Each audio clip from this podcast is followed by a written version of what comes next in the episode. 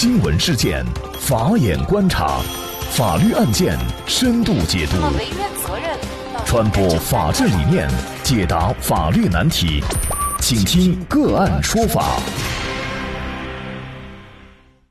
大家好，感谢收听个案说法，我是方红。今天呢，我们跟大家一起来聊一下沈阳粥店挂横幅庆祝国外疫情，当事人被刑拘。最近啊，据澎湃新闻报道。一张内容为庆祝美国、日本发生疫情的横幅图片在网上引发关注。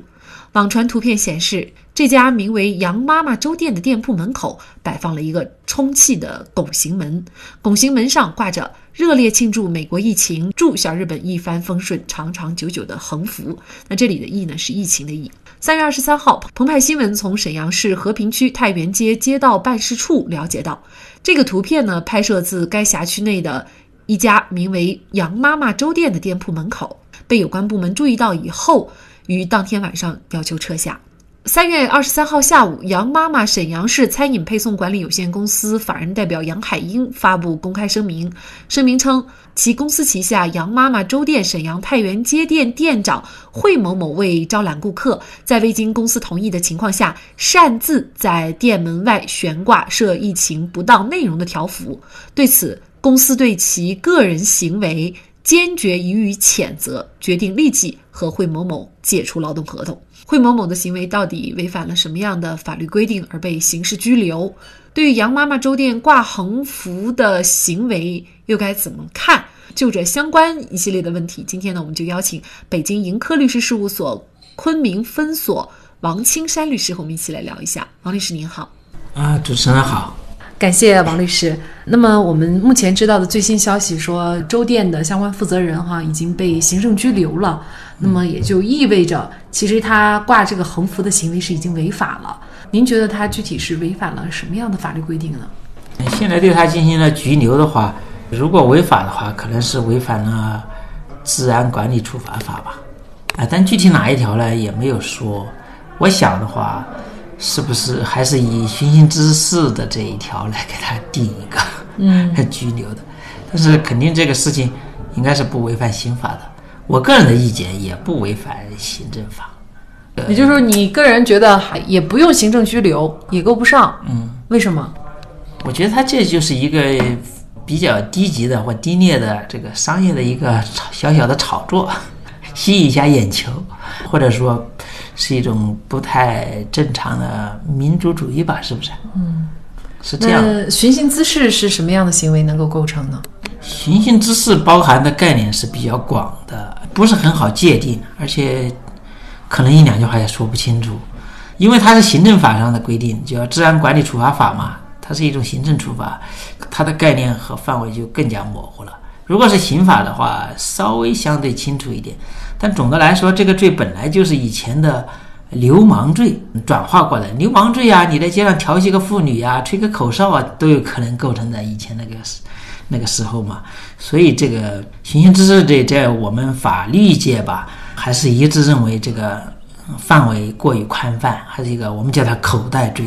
所以这个不太好界定，要界定的话，要一一条一条来分析。但是您觉得他还不构成寻衅滋事？我觉得不构成啊！现在习主席说人类共同体，你现在人家国家遭难了，你还高兴拍手，这个怕是不好。这是第一点。第二点就是说，日本这次对我们也有帮助啊，而且帮助还比较大。大家这个中日关系正在向着好的方向发展，所以这样的言论很不合适，很不合适。他现在这种行为，只是说违反了政策和。很多人，大多数人的感情不能用法律来惩罚他，啊，不违法，这确实是不违法。他本来的初衷就是为了招生、招揽生意啊。嗯，他自我认为可能这种民族主义，我们中国人本身就有一支强大的民族主义情怀。那么他这样的一个横幅，可能就会赞成他的人特别多，然后呢，就以至于他的顾客也会更多一些。嗯，那么事实上，他的这个口号却引起了广大网友的一种愤慨啊。嗯。您觉得主要原因是什么呢？主要原因是这个，嗯，现在人类的命运的共同体，呃，现在这个社会随着科技的发展，地球已经成了一个地球村了。很多情况下是大家在一起紧密的团结合作交流，谁也离不开谁了。人类有了共同的敌人，病毒也是共同的敌人啊。那我们应该是团结起来，一致对外啊。这个是人类生存的一个一个需要啊。所以你现在还以这种方式去讽刺啊、挖苦啊或者什么来其他的国家或者是人民的话，这不合适。二战的时候。日本对中国犯下了滔天的罪行，这个不能否认的，那也是军国主义的一个错误啊？是不是？啊？现在给他们也也清算了，该清算的也要清算的，而且我们也不能光停留在历史上，还是要向前看。目前的话，我觉得，毕竟日本是我们的邻居，我们还是需要好好的发展中日关系的，这个还是要合作的。所以这种，呃。比较狭隘的民族主义还是不合适、不好。我觉得，尤其是这次疫情啊，可能我们之前一直在喊说，呃，人类命运共同体，可能大家对这个概念切身的感受不多哈。但是这次疫情让我们尤其感受到，最开始的从武汉的第一个人受了感染，可能我们会觉得武汉离我们很远，不用担心。但是后来你会发现，其实武汉一个人的命运，它是牵连着我们的整个国家的命运。它不仅仅是关系到湖北的这个防疫工作或者人的生命，它其实是关系着我们全国。后来呢，这又也变成了一个全球的问题哈。其实也就是说，从一开始我们国家有这个疫情的时候，可能呢国外的相关的这个人员觉得也无所谓啊，反正是你中国的这个事情哈。但是后来你会发现，其实这是一个全世界的问题。那么现在也是一样，包括嗯国外。它这个疫情也是传播的速度特别快，然后人群感染的也是特别高。那我们作为中国人已经经历过这场疫情的人来看，我们也肯定也不会袖手旁观，因为我们也看到中国政府也是派出了大量的人员对他们进行各个方面的一些援助帮助啊。嗯，所以为什么有人说这个横幅非常愚蠢啊？没想到会蠢成这个地步。日本又是我们的邻居，那你邻居有问题了，其实你也不可能会幸免啊。嗯，当然了，美国也一样。虽然它不是我们的邻居，但是呢，交通特别发达。那么，随时大家的人员交流，就包括留学生，还有一些在外求学的学子啊，还有一些在外工作的这个华人的群体，也是特别多。从这个角度来看呢，无论是哪个国家发生的问题，我们都不能够完全的独善其身。很多网友就大量的评论说，这丢了中国人的脸。哎，另外那个外国呢，也有对中国不利的一些。但是我觉得这个问题的话，大家要看清楚一点。比如说特朗普啊，他们那个美国这个制度啊，选出这个特朗普这个总统啊，他有时候说话也是为了炒作样的，或者说为了至少是为了拉选票吧。其实我们要分清楚，特朗普他一个政客哈，对，那么他有他的目的，但是他的这个言语也好，观点也好，其实他根本就不代表，也代表不了全国美国人民哈。呃，所以其实我们有的时候也会看新闻说国人对于华裔的歧视，我觉得可以这样来看啊，其实这个事情没有想象的那么大，大家也不要把这个周店拉横幅的事儿啊，把它。提的太高的一个层面去探讨哈，对于他这样的行为，我也不认为他是给中国人丢脸。为什么呢？因为这个林子大了，什么鸟都有啊，无法避免有这样人有这样的观点。那我们现在也是思想自由，我觉得也不要把它呃上升到一个非常高的一个政治角度来看，它就是你表达一个观点而已。就包括像我们看到新闻里面的美国个别的人士。他就是对于华人的这种反对，他不代表大部分人，他也不代表美国政府的对中国的态度。那么有这部分人，只能说要一种包容、开放的心态，要有文化自信。就因为一句话就丢了中国人的脸，我觉得那中国人太不自信了。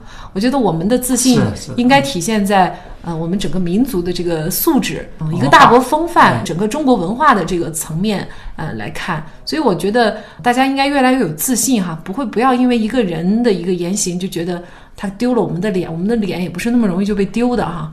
只要我们每一个人做好我们自己，我觉得这个就是一个呃最好的树立形象的一个一个行为标准了。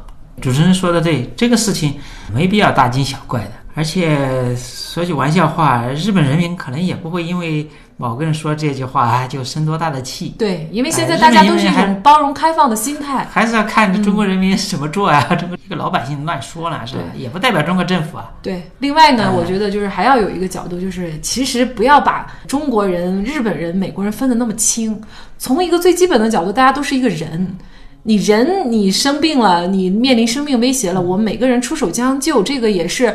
我们中华传统美德，对不对？不要那么狭隘了。你就是猫和狗啊出问题了，你都会想着要怎么去救它，对吧？不必要拔高。嗯，虽然他做的不合适，让他改正就行了。嗯，没有必要拔的那么高，这个不算什么。具体目前我们也不了解啊，到底是对他以一个什么样的这个违法行为来追究哈？但是确实，这个其实还是在法律的层面也是值得讨论的。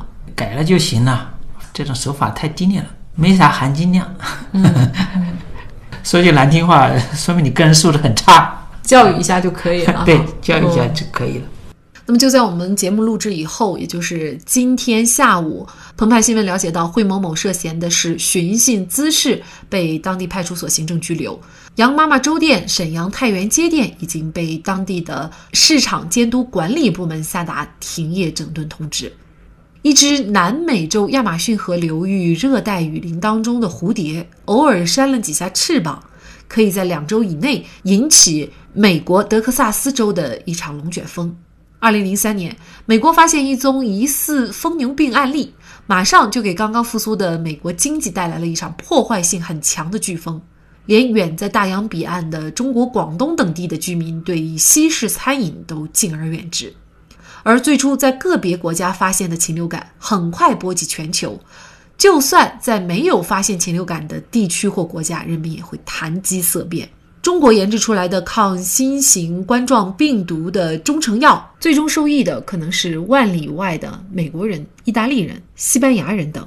既然人类已经是处在地球村当中，任何人要想自己活得好，就要让别人也活得好；要想自己安全，就要让别人也安全。好，在这里再一次感谢北京盈科昆明律师事务所王青山律师。另外，本周五的晚上八点，也就是三月二十七号晚上的八点，我们继续开启我们的第二场直播。本周五的主题是欠钱不还讨债有绝招。我们邀请到的嘉宾是全国优秀律师事务所云南大韬律师事务所主任、云南省律师协会刑事专业委员会副主任王绍涛律师，和我们大家一起来交流。那么在这个直播的过程当中啊，欢迎您遇到任何的讨债难题啊，都可以直接的现场通过发信息的方式向我们咨询，我们会当场给大家予以解答答。因为我们请到的。包括上一场的资深嘉宾，在实际生活当中啊，如果您想有法律问题能够找到资深的律师给你提供一些非常宝贵的、有价值的建议的话，事实上是非常难的。也希望大家能够抓住这样的机会，参与到我们个案说法的直播间，和我们进行沟通和交流。那么，大家如果想获得我们节目的图文资料，欢迎您关注“个案说法”的微信公众号，在历史消息当中就可以找到这期节目的全部图文资料。那么，大家在生活工作当中遇到一些法律问题呢，也欢迎大家向我们进行咨询。您可以添加幺五九七四八二七四六七这部手机号码的微信号，就可以找到我们。他们都非常的资深、专业和负责任。感谢您的收听，我们下期节目再见。